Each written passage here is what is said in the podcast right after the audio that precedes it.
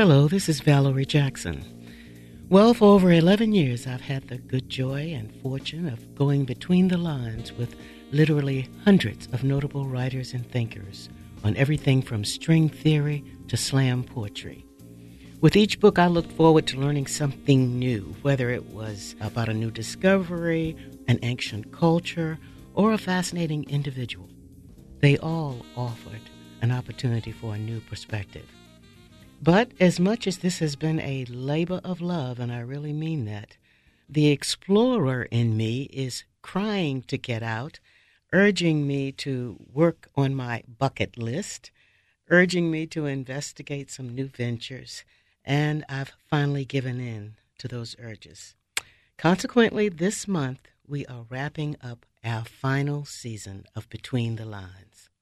Although Between the Lines may end, conversations and memories of the past 11 years will serve as a constant stimuli for me, for I dare say most of my life. I've often been asked, How do you select the books for Between the Lines? Well, it's a joint effort between my producer, Marjorie Lancer, and me. We peruse the dozens of books received monthly and try to deliver a diverse literary program of authors and subjects. The goal of each show is to impart in some way information that serves to stimulate the curious minds of our listeners. I try to provide a unique show by being thoroughly prepared, actually reading the books, researching the authors, and preparing questions. The authors usually appreciated that and, and would say so at the end of the interview. Most of them would say, quote, You actually read the book. I always enjoyed hearing that. I prefer in studio interviews as opposed to the authors going to an NPR station and we doing it over a line. For me, I like the body language. I like to be able to, to read it and also to kind of send signals to the guest also. Who were some of the most memorable guests? Well, I could start with my very first guest, Deepak Chopra, one of the world's best leading spiritual and alternative medicine authors. We discussed his book, How to Know God and became fast friends afterwards, close friends still today. And of course, conversations with Maya Angelou, poet and writer, photographer Annie Leibovitz, Agnes Sidney Poitier, and President Jimmy Carter were certainly unforgettable. What I love most, I think, about Between the Lines, though, is the, the wealth of information, significant and otherwise, that I've gleaned from the books and authors featured each week whether it was about a historical event or a, a new discovery or a fascinating individual going between the lines, always added another question or perspective. I've never really had an unpleasant interview, even if I didn't agree with the guest philosophically or politically. I always try to maintain a sense of professionalism. One of the more challenging interviews, however, was with Ted Koppel on his book Off Camera I think he forgot it wasn't his show because he, he wanted to direct the questions. I asked him a question based on something he said in his book, and he responded that he didn't remember saying that. Now, it's not unusual for authors to forget something in their books, so I, I tried to find the passage to prove my point, but I couldn't at that moment. But I want to tell you from that day on, I noted the page number of any major point or question origin so that that would never happen to me again. But I, I smile when I recall the inscription that he wrote afterwards in my book You squeezed me dry. With respect and affection, Ted. Well, I also learned, like a lawyer, to try never to ask a question that I didn't know or have some sense of what the answer was. It helps me to control the conversation, but it also helps in case the author, once again, might forget something that's in the book I remember talking with Tony Hillerman, the great Southwestern author, and he was about, well, close to 90 years old, if not older. And I asked him a question about an issue in the book or, or a scene in the book, and all of a sudden his eyes looked like the, the deer that was caught in the headlights, and I could tell that he couldn't remember what the scene was about. So I kind of fed him bits and pieces and, and, and hinted at what the answer was, and he caught on quickly and was able to to give me uh, the answer that I was looking for. Afterwards, uh, when the show was over, he said to me, Thanks for saving me. So it makes a difference when one does read the book.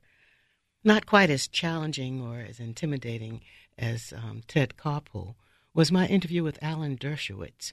We talked about his book, The Genesis of Justice, where he reveals how 10 stories of biblical injustice led to the Ten Commandments and modern law today.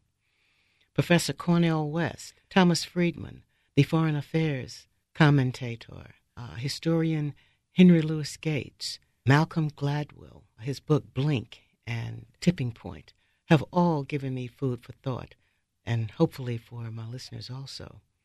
What's my favorite genre? I enjoy them all history, biography, novels, poetry, religion, science, and politics. The most difficult thing for me to do is to pick a favorite author or book.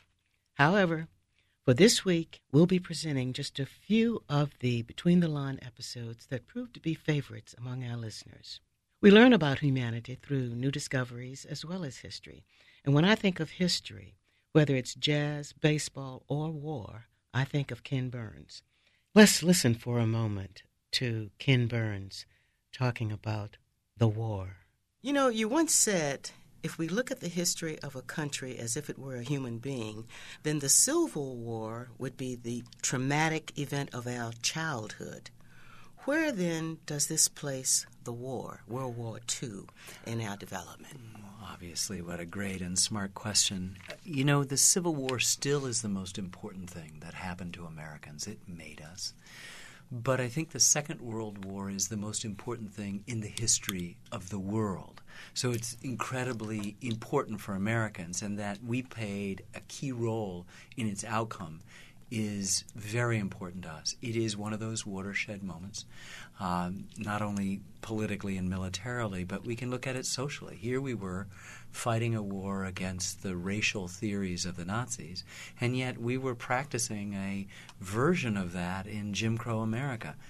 When the war comes back, the greatest word that human beings can say was said, which was no.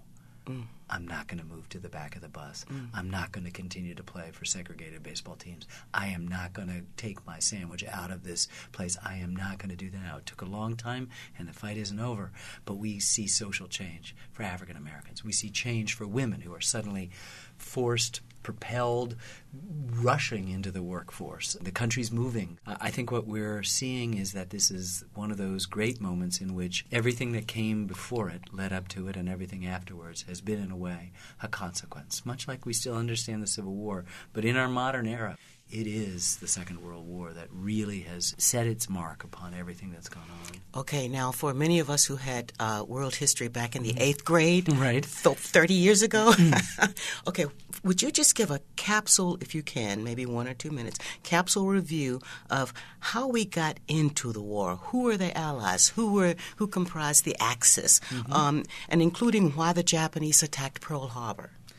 Thank you. The, you know, I wrote a sentence for the film, for the introduction of the film, that said, The greatest cataclysm in history began over ancient and ordinary human emotions anger and bigotry and jealousy, victimhood and the lust for power.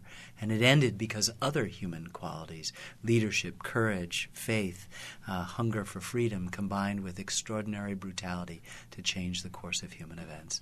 After the First World War, which was the war to end all wars, right. um, had set such pernicious conditions on Germany, they armed themselves and turned themselves into the greatest military and industrial and economic power on earth.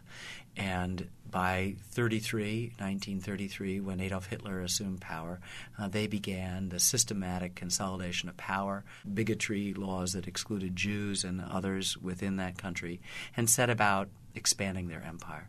On the far side of the world, the Japanese, who would later become part of the Axis with uh, fascist Italy, uh, had the same kind of designs on the resources. This island nation which is dependent on other countries for its oil and other natural resources and coveted the oil fields of Southeast Asia. And the only thing in their way were American bases in the Philippines and Guam and in a remote territory called Hawaii. And we had a big naval base in just outside of Honolulu called Pearl Harbor. Events conspired. The United States uh, didn't like their expansion and cut off their oil, and the Japanese bombed us on. Um, December 1st, 1941, that propelled us into the war. Europe had already been in war when Germany, after first annexing Czechoslovakia, invaded uh, Poland on September 1st, 1939, and Britain and France came to the aid of Poland, and, and the World War was started. Within a, a year, uh, Nazi Germany had taken over almost all of Western Europe and had, in one of the great blunders of all time, invaded Russia, which had been an ally of Nazi Germany for a while and set in motion the Germans being attacked on the east by the Russians and us uh, eventually being able to mobilize an attack on the west. The famous landing at D Day is the first time we put boots on the main part of the continent. We'd already invaded Sicily and Italy and then is all about the bloody fighting. So mm. for us in the Pacific, it's trying to dislodge Japan from all of its island holdings, and we go from Guadalcanal to Tarawa. We fight naval battles at Midway to Saipan and Tinian and Guam. We're fighting in, in New Guinea. It's it's a horrific fighting. And what happens in World War II? Stuff. And you know, I could have been excused after the Civil War. I didn't want to get into the emotional content anymore of war. But we're losing a thousand veterans a day. Our kids think we fought with the Germans against the Russians. It's terrible. But you look at the survey, the the scene, and most Second World War stuff is all, uh, you know. 101 and there's no intimacy. Right. Or the ones that drop you down in a particular moment have no context. And none of them show the European and the Pacific theaters simultaneously along with the home front. And all of them are, I believe, distracted by an interest in celebrity generals and politicians, mm-hmm. in strategy and tactics, to the extent that we forget that it's real human beings fighting in the war. They're distracted by armaments and guns and weaponry, as Americans always are. And it's distracted by all things Nazi, where if you look at the History Channel, which some people call the Hitler Channel in a derogatory way, there's this almost respect and admiration for the Germans' early military successes. And you're going, wait a second, these are the Nazis. So we decided to do it entirely from the bottom up with so called ordinary people. Mm-hmm. Most of them come from these four towns. And clearing away all that dead wood that permits us to get at the Second World War, not the good war, but the worst war ever, right. and see what it was really like to be in combat by following people not too different from you or me. My dad, maybe your dad, who could have been there, mm-hmm. uh, and, and begin to understand that, that wars are fought not by the celebrities but by ordinary people like you and me. They do the fighting and the dying, and that's what the film is about. You, you mentioned dying. A thousand, maybe as many as 1,600 men died each day. The number of dead is astonishing. And for some reason, even though I, I had heard the numbers before, it wasn't until I read this book and saw the film that, that it really sank in. And I got so angry when I learned that, first of all, three or five times more civilians died than military people. So if we had 160 or 1,600 military men dying each day, then that meant that it was brutal. Americans were very, very lucky, with the exception of the attack on Pearl Harbor and those Americans that were caught, unfortunately, overseas in the Philippines and in the in South Asia and, and in other places. There's no civilian loss, but but the Germans, the Japanese, mm, the mm. Italians, the French, Mm. the Belgians, the Brits, the Russians, the Russians, the Russians. Yeah. Maybe 20 million Russian dead. And to this day, World in their War. mentality, to this day, because when I visited Russia, I still heard it. They they think about war. Of course it they- has. It is still in their minds. If you can imagine, this is the greatest cataclysm in human history, and the most consequential fighting uh, took place in, in Russia and on the Eastern Front. Well, I got angry because when I found out so many that had died, but I also got angry when when I, I learned that many died from inadequate training, friendly fire, equipment failure, poor supplies. This is the story of war, and I think what happens is, is we, you know, we the Second World War comes down to us as the good war, but it's not. It was just a necessary war, and in fact, it's the worst war ever. And and what you learn is that all the plans go out the window the second the fighting stops. And I could get mm-hmm. you soldier from World War II, which you hear in our film, get somebody from Iraq today, go way back to the Peloponnesian Wars, 2000, and what they say is all the same thing. My officers didn't know what they were doing. I didn't have the right equipment. They didn't give us the right size spears or, or mm-hmm. shields or whatever it was back then. It was cold. It was hot. I was scared. I did bad things. I saw bad things. I lost good friends. Mm. And that's what war is about. Mm. And and what we cannot do is human beings have it in. They're so excited, even in the Civil War, where we know, oh, we're so excited to go to war. They they went out of Washington D.C. with their carriages mm-hmm. and their mm-hmm. picnic baskets to watch a war, mm. and went racing with their tails between their legs back into Washington as they saw their own husbands and brothers and sons' entrails spilling out in a, a horrible, horrible battle. And that's what human beings, for some reason, always forget. And if this film does anything, it, it's got two main themes. One, if we're going to go to war, let's make sure we're damn sure Absolutely. this is a necessary war because this is the cost of war. Let us show you, unvarnished and without the usual Madison Avenue sanitizing and mythologizing. And second, that in shared sacrifice, we made ourselves richer. And I don't mean just spiritually and communally mm-hmm. richer. We made ourselves financially and materially richer, paradoxically, by giving things up, by doing without, by rationing, by working together. There were no red states, there were no blue states, and this. This is Americans of many different stripes, uh, many different political persuasions that all got together and prosecuted. Today, we're, we have 9 11 as, as an important a watershed event as Pearl Harbor, and what are we asked to sacrifice? Nothing. We're Nothing. told to so go, go shopping. shopping you know? And we have a separate military class in this country that suffers its losses apart and alone from the rest of us. And I travel around the country in the last year since the film's been finished, showing bits and pieces of it. And I ask people, how many of you know someone in Iraq? And if 2% raise their hand, I'm flabbergasted. We just are disconnected. And then we wonder why we can't make any progress, why the, we're pouring money down the hole, why we can't get trailers to New Orleans, why we can't repair our own bridges. All of these things that are current reverberate out of the story of something that, that is now 60, 65 years old, the story mm. of the Second World War, which ought to be the reminder of the glue that makes us stick together. Were the journalists and the photographers uh, back in, in World War II, were they paid by the government? Were they media people what? Great question. Um, a lot were media people assigned, embedded, if you were, like the Ernie Pyles that would write for uh, newspaper syndicates or for Stars and Stripes. Uh, but most of the great photography and filmmaking and the f- combat footage is spectacular, if that's the word you can use, where the intimacy to the killing is so close. Um, we're, we're by combat photographers who were part of the service. And when you look at the most famous things, like uh, the guy who's looking back at people landing at D Day and a guy's falling, and you realize the guy who's taking this picture has made it this far. The mm-hmm. fact that mm-hmm. he's alive and doesn't have a gun and is not shooting at the Germans, but is shooting back to cover the heroic mm. choices that these young kids from every corner of the country are making to get off that boat. They're not there for, for reward, they're not there for empire or conquest, they're there to protect an idea. And they're back in France again as they were a generation before to protect the notion of freedom, and it is an amazing thing. And without those photographers, Robert Capa are the are the many many anonymous combat photographers who risked their lives and lost their lives mm-hmm. getting this, we would not have the palpable record. And we were able to spend six years, six and a half years working on this project. So we've dug deep into the archives of the National Archives in Washington and discovered footage that has never been seen before, color footage, um, footage that makes the war real. And that's what we mm-hmm. want to do. We don't want you to look at this as at arm's length as a safe black and right, white war. Right. We want to put you in these battles. Well, I think it ought to be required viewing and reading for all of the members of Congress, and especially the presidential candidates. I, I think so. You know, we need. Uh, you know, we call our first episode a necessary war, and that's when I asked uh, Sam Hynes, one of our Marines.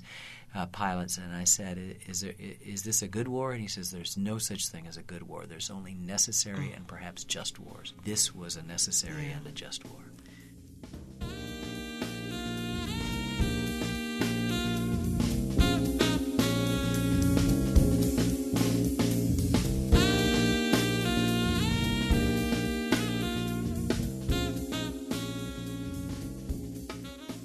As compelling as some of the historical figures are, so is the history of our institutions.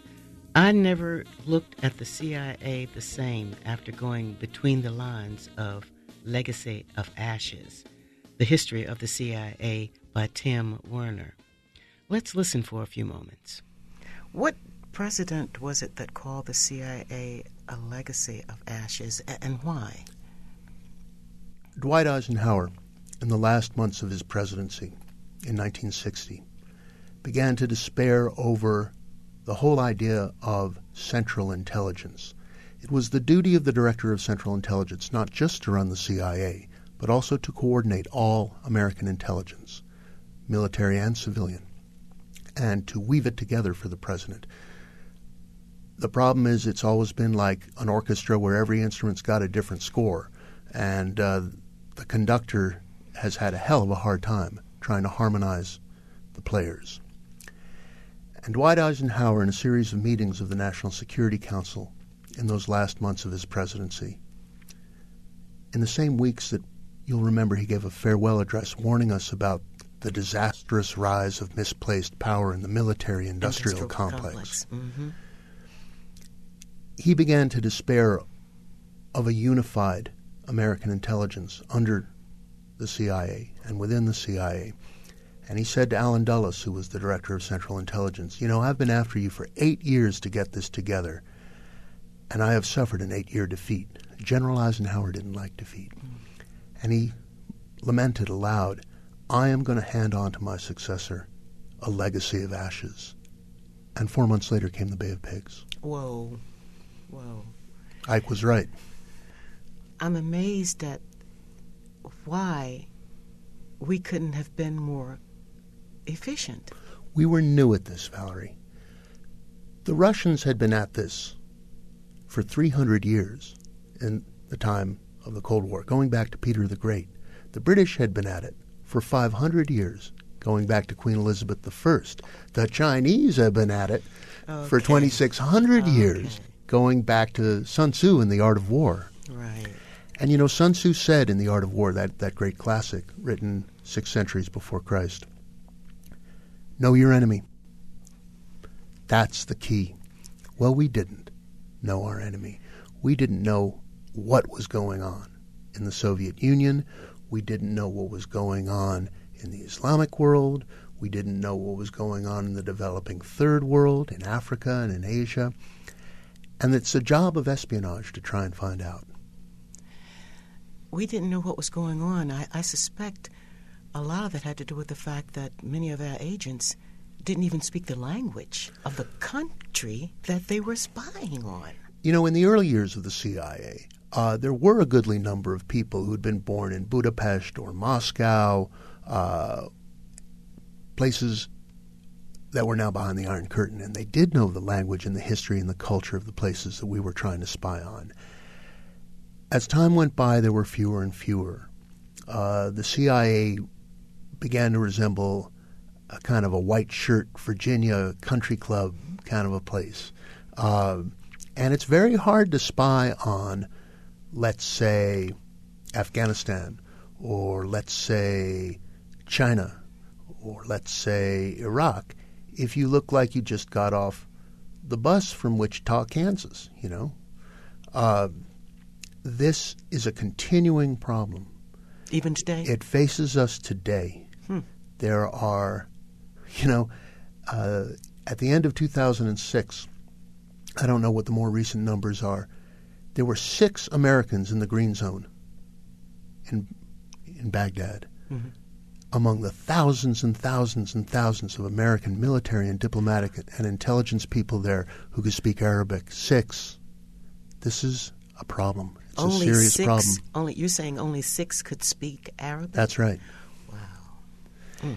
And we wind up as a consequence all over the world, and this has been a problem for decades, buying our intelligence from so called friendly foreign intelligence services. And Valerie, there aren't any friendly foreign intelligence service. Nations don't have friends, they have interests. Mm-hmm.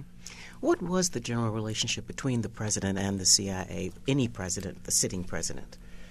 Richard Helms said later in his life that only one president has ever understood the first thing about the secret operations of the CIA. Guess who that might Bush. be?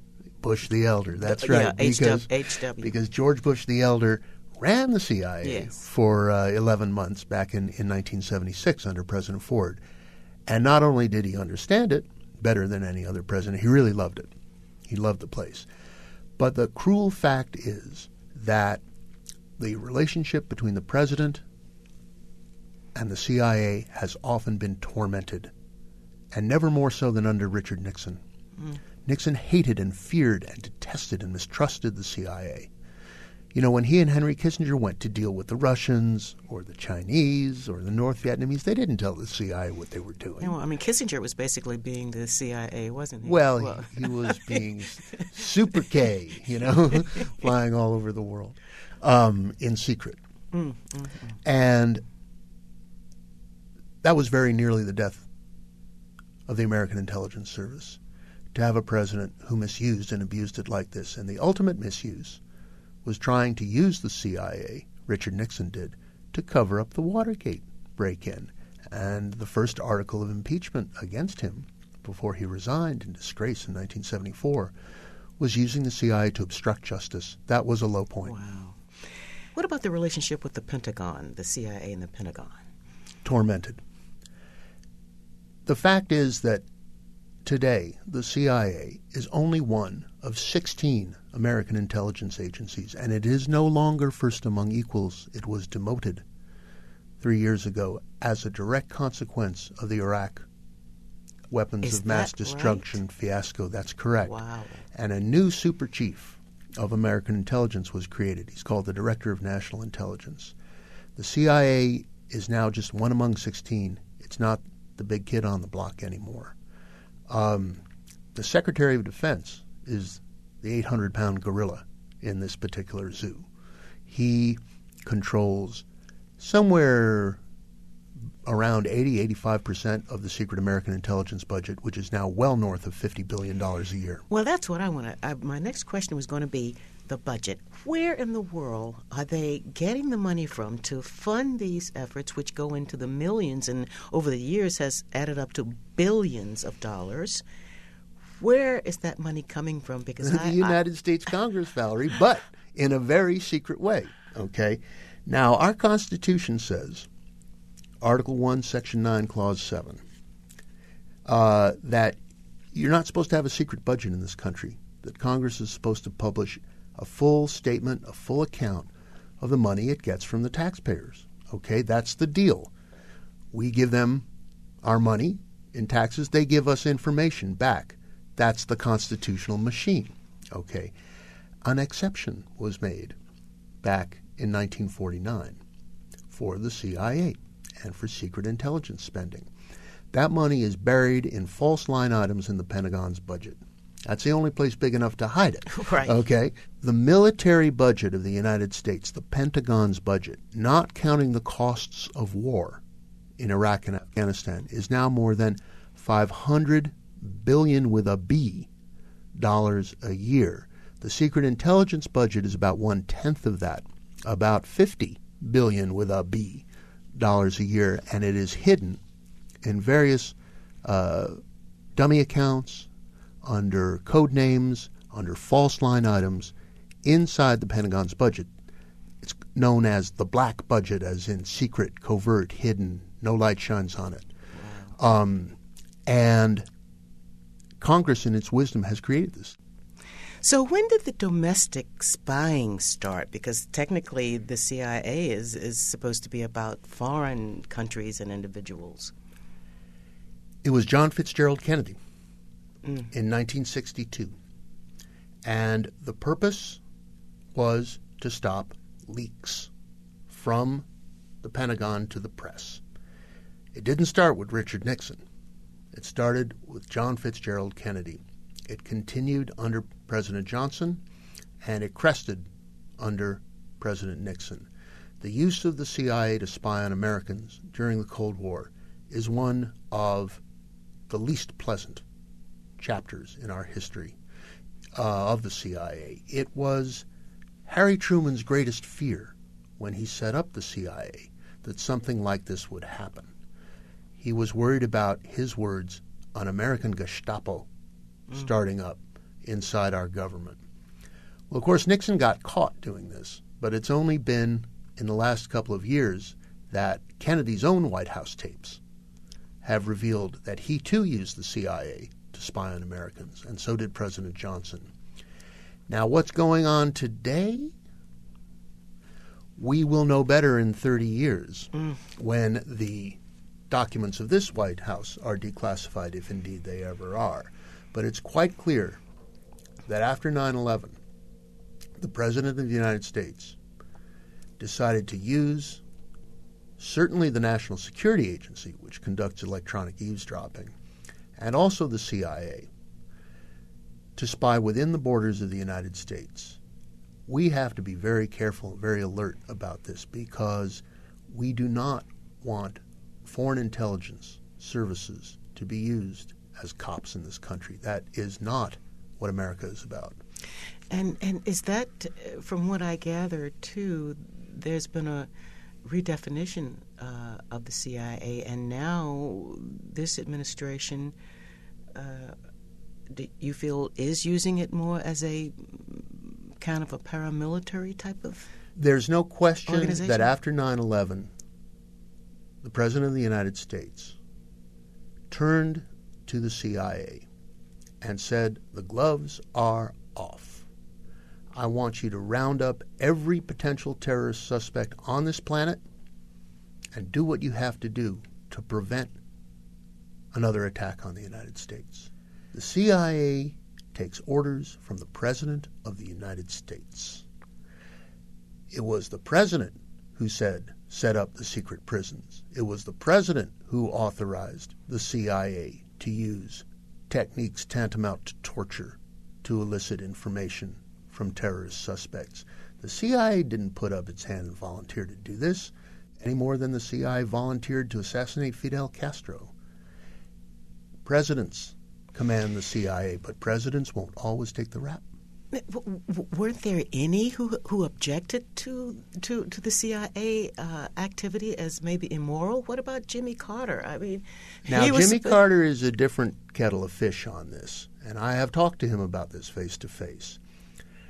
Carter campaigned in 1976 at the height of the furor over uh, the Cold War activities of the CIA that had been exposed as a consequence of Watergate. And I'm talking about assassination plots, all authorized by presidents, by the way, Presidents Eisenhower and Kennedy. I'm talking about secret prisons. I'm talking about the use of mind altering drugs like LSD uh, in a search for some kind of truth serum.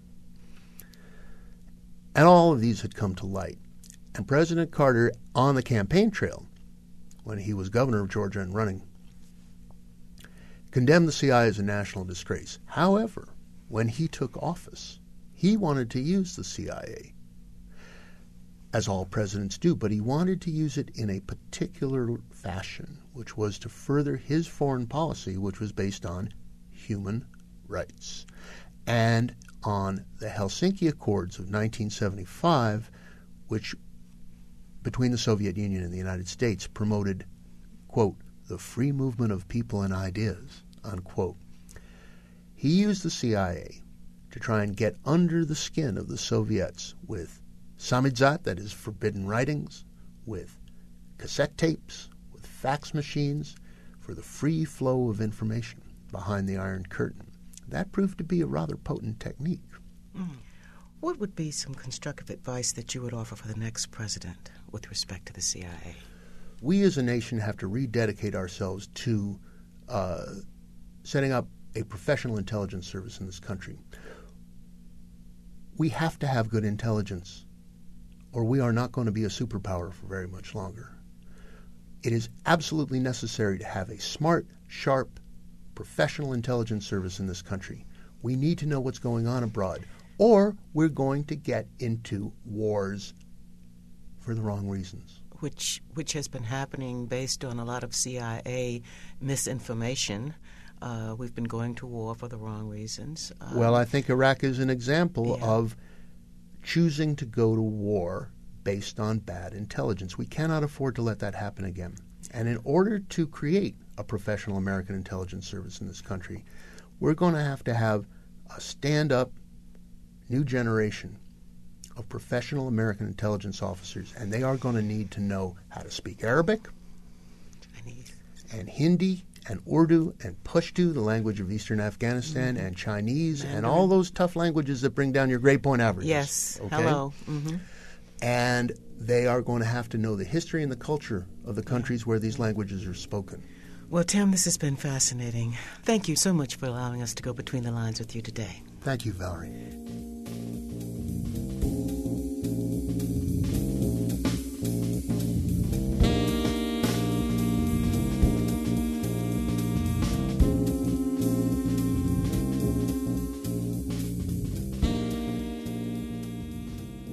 Our history journey has reached back to biblical times and beyond. We've explored where God was born with Bruce Feiler and the origins of man's religions. Here's a brief excerpt from Where God Was Born. Bruce, welcome back to Between the Lines. It feels like coming home, Valerie. It's so great, great to be with you. Thanks so much. Well, when you were here last, we talked about your book, Walking the Bible, which I'm still recommending mm. to friends. It was an extraordinary book about the events in the Bible and the actual places and sites where they took place. But in your new book, Where God Was Born, you go beyond the stories in the Bible to the roots of religion and the origins of religious war. I mean, you, you traveled over, what, 10,000 miles through the most dangerous war torn areas of the Middle East. Um, you said you wanted to take the first journeys that you did, you know, walking the Bible and Abraham. You, you wanted to take those journeys, but you needed to go on this one. Why? I last sat here with you in March 2001 at the end of Walking the Bible. And, and that journey, in a lot of ways, was a personal journey. I wanted to reconnect to the Bible to determine if the stories were real and whether they had any relevance to my life. Six months later, of course, came September 11th, and, I, and that was such a monumental change that we're still trying to figure out precisely what it means. Abraham, as you know, was on the cover of Time magazine, and I went back, it reminded me, and I went back to the library. I got what turned out to be the April 8, 1966 cover of Time, black with three red words, Is God Dead? And the subject of that article, it was so controversial at the time, was religion was dead at a matter of influence in world affairs. God had retreated forever from contemporary life and would never return again. Forty years later, what are the biggest international stories? Terrorism, Iraq, Israel. What are the biggest domestic stories? The Ten Commandments, mm-hmm. you know, the debate over values. The biggest movie, The Passion. The biggest book, The Da Vinci Code. Mm-hmm. Religion is bigger than at any time in the last hundred years. And on a personal level, I kept being asked after walking the Bible, how did it affect your faith?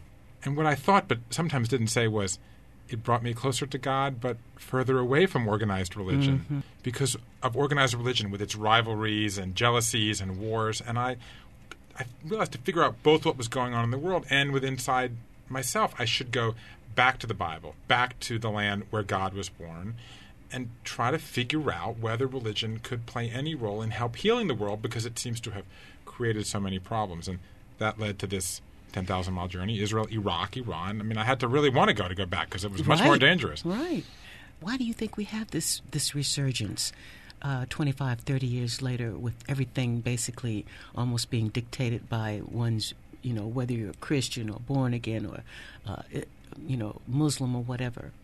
I think that's a, a really interesting question and a tough question, but I think that religion is bigger than nationality. It's bigger than gender. It's bigger than race. It's bigger than consumerism. I mean, most of the things that try to replace religion, these the great sort of secular ideas mm-hmm. of, of, I'm going to work hard and I'm going to have all the objects and I'm going to have a, a, a exercise and I'm going to have a great diet and I'm going to live forever. All of those things, those ideas that were going to replace religion over the last 40 years, they all failed there are very few things that bridge all of these great gaps. I mean, religion is the ultimate universal idea. And what was interesting about my journey was that that idea of religion being universally that was not always there. That was invented in Babylon in the 6th century BC.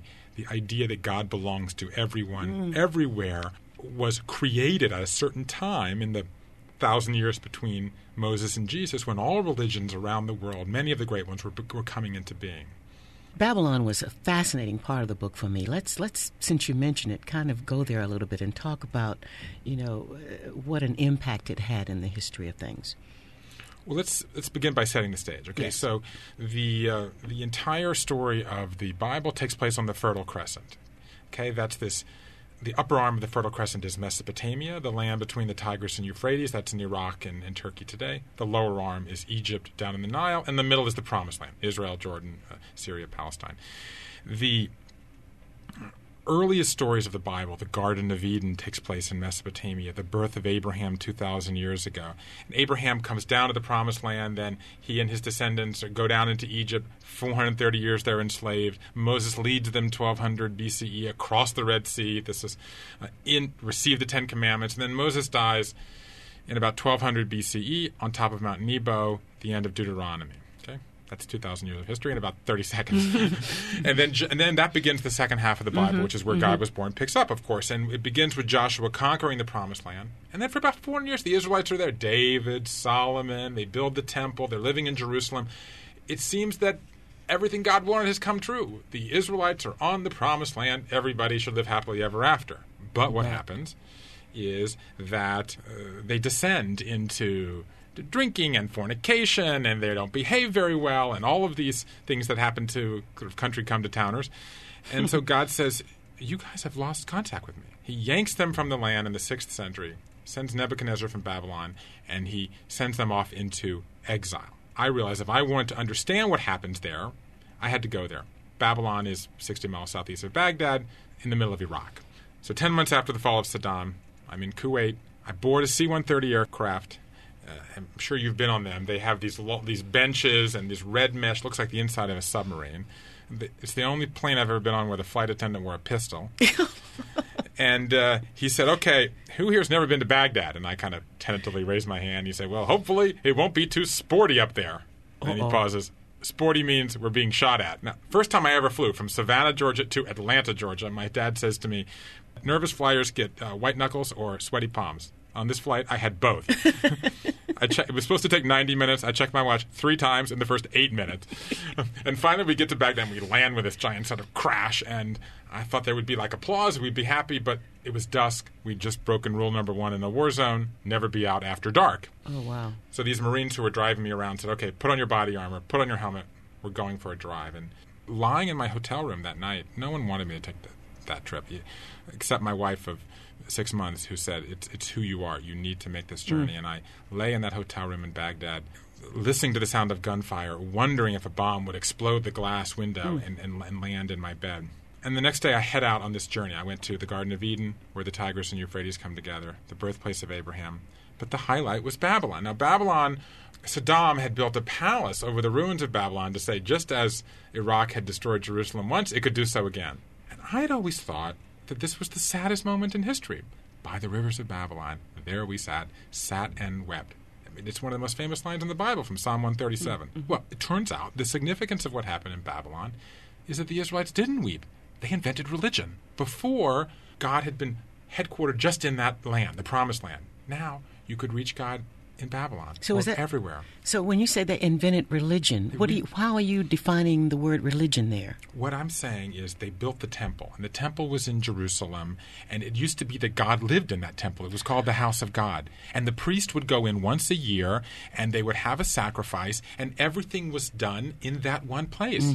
Well, so if you're Where God was, right? where right? God was. Supposedly. Okay, right. Mhm. So if suddenly that's destroyed and you're living 2,000 miles away in Babylon, what do you do? You either have to give up your God or you have to redefine your God. And they redefined their God and said, you know what? That was kind of a symbol of where God was, but really God is everywhere. Yeah, we really didn't mean that. He's really everywhere. And so what they Yeah. did was they said, you know what we're going to do? We're not going to say the temple's the only place. We're going to have a place where you go, a synagogue where you go and you can worship. Invented in Babylon, the sixth century. We're going to say not just the priests can talk to this God, anybody can pray to this God. And you know what we're going to do? We used to have these stories we used to tell. We're going to write them down. We're going to have them in the Bible, and we're going to read the Bible. Therefore, the birth of the Bible. Uh-huh. This very simple idea that we all grew up with, like it was the most commonplace thing that you go to a church or a synagogue in Seattle or San Antonio or Savannah, Georgia, and worship a God, that idea was invented in Babylon. It changed the world. You cannot understand the world today without understanding Babylon. Abraham, King David, Jonah, and Cyrus. Those were all very, very, very important characters in the Bible that you that you talked about. The public success versus the private failure of mm. many of these leaders, Right. especially with David, for instance. That was a pattern that I really saw throughout the book of these great leaders that oftentimes they were very successful in the public, but their private lives were horrendous. In many ways, the, the, the central story in the Bible is how can humans develop a relationship with God? And God creates the Garden of Eden, and then the humans disappoint him. God frees the Israelites from slavery, and then they start complaining in the desert. God brings them into the promised land, and then they behave badly. So time and again, leadership in a way, the idea that these leaders are going to are going to be our representatives to God, that ultimately I think is a failure in the Bible. And the Bible says each of us has to have a relationship with God ourselves. We cannot let these leaders do it for us because they just ultimately uh, are not worthy. And that I think is one of the surprising lessons of of the Bible today, which is that it doesn't say, I'm going to take care of you people. I'm going to let your leaders take care of you. It ultimately is, you have to redeem yourself. And that is what happens when the prophets come along. What happens is God says, okay, you know what? These, ki- these kings are a failure. I'm going to turn to the prophet. And the prophets say, we are responsible for taking care of one another. Uh, your behavior can affect whether you have a godly world. Your being religious can, in fact, help save the world. And it is an invitation to each of us to reach out to God. And I think that is, I think, what's happening in the world today, which is that we no longer can accept what our politicians tell mm-hmm. us. We no longer can accept. We no longer accept what our parents tell us. We no longer accept what our journalists tell us. We are responsible ourselves. And what's happening in the world in religion today is, for the first time, people are saying, "I'm no longer going to accept what our religious leaders tell me." Mm. I'm going to have to go to the Bible and I'm going to have to make that relationship myself. And that's a lot of, I think, what's happened to me in where God was born is realizing I have to reach out to God myself uh, because I can't expect others to do it for me. I want to just make a point about prophets too that that was made in the book. We're not talking about fortune tellers. Mm. how you define prophet in the book talked about what you just said is that they said what would happen if mm. this was done. The prophets are not fortune tellers. They do not predict the future. They are people who have a relationship with God and they they warn the people about their own contact. And some of them were high people, some of them were in the court, some of them were farmers, some of them were men, some of them were women. They they really come from the whole gamut of society and they basically put the pressure back on the people. Yeah, what you reap is what you sow basically. Exactly. That's a very very powerful lesson today. And I think that gets to one of the themes in my book, which is that if you go back to the roots of the Bible and you read it, there is a great message in there of tolerance, of respecting diversity, of going out and making the world a better place. This is a message that is very familiar to moderates and, and sometimes even liberals in the world today. And I think that a lot of the people who are speaking out about the Bible now are extremists. And there is, I think that moderates can take back the Bible and say, in the text is a message that I find inspirational. The Bible is simply too important to civilization to be seated to one side mm-hmm. in the mm-hmm. debate over values. Mm-hmm.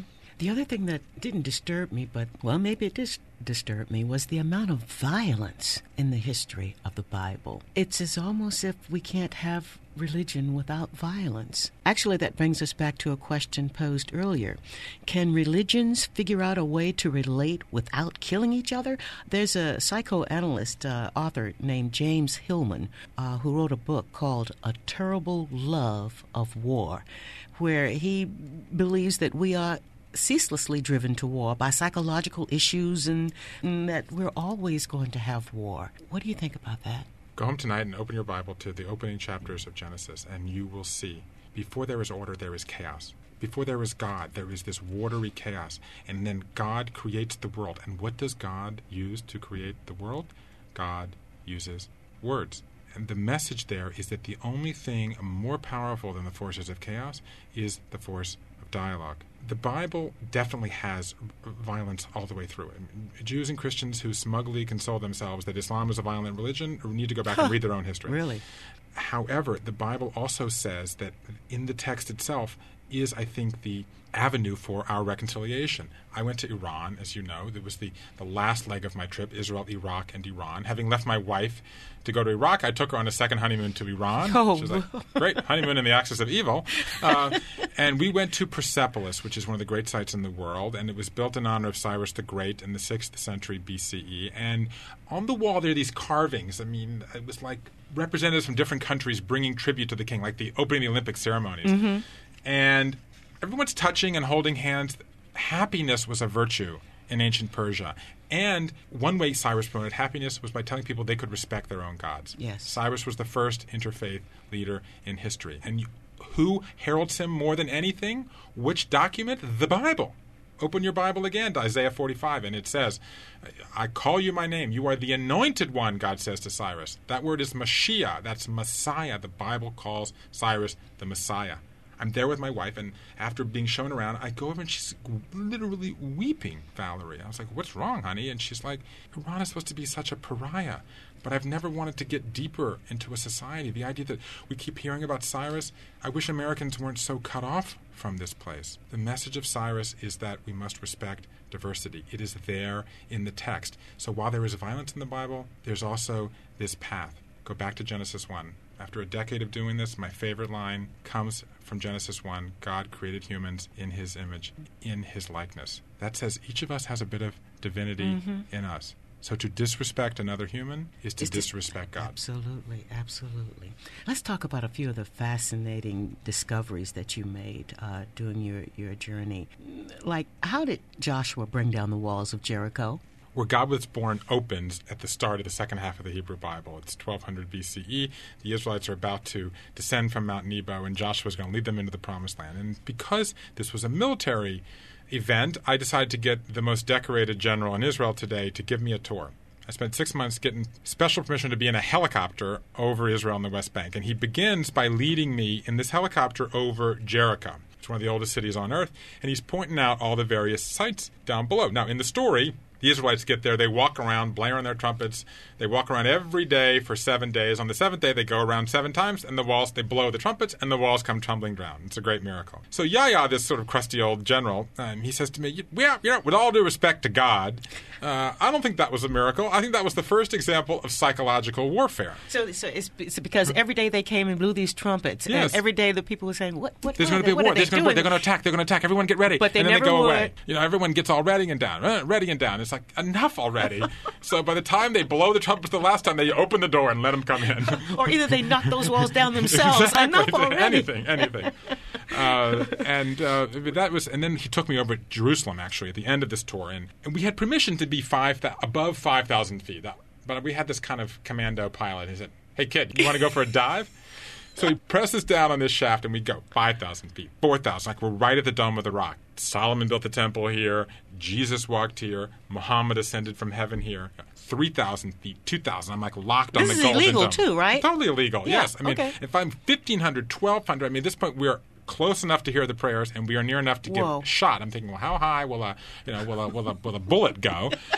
and then we stop 1,000 feet above Jerusalem, and I turn to Yahya, this military general, and I say, you are part of the most lethal fighting force in the world, and that you are passionate about the Bible. What would your soldiers say? He said, What I love about the Bible is what it says about community. At the end of the story, Joshua gathers all the Israelites together, men, women, and children, and he reads them the Bible, reads them the law of Moses. He said, Now imagine, there's no loudspeakers, women only got the right to vote a I hundred was years just ago. to say, most of them weren't allowed. The women and children were never allowed to see or hear these religious things. Go- Right. This is mm-hmm. 3,000 years ago, he mm-hmm. says. And that is what's, what makes biblical religion survive is that the values are universal. Mm-hmm. They apply to everyone, and that is very clear uh, in the text. Men, women, and children, everybody. And that's why one of the reasons that biblical religion survives.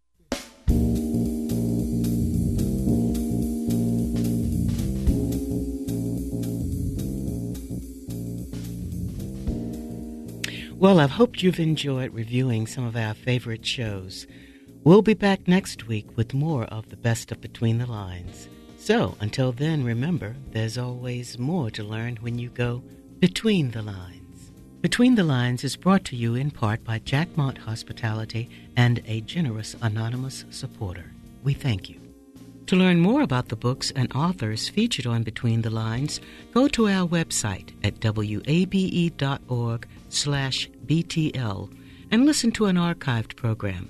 Or check out our suggested reading list for both children and adults. To subscribe to a podcast of the program, go to our website and click on Podcast. Be sure to join us next week for another engaging program because there's always more to learn when you go between the lines. The executive producer of this program is Lois Reitzes. Producer, Marjorie Lancer. Editor and technical producer, Mike Johns. Opening and closing music by Afro Blue. And I'm your host, Valerie Jackson. Between the Lines is a production of 90.1 WABE.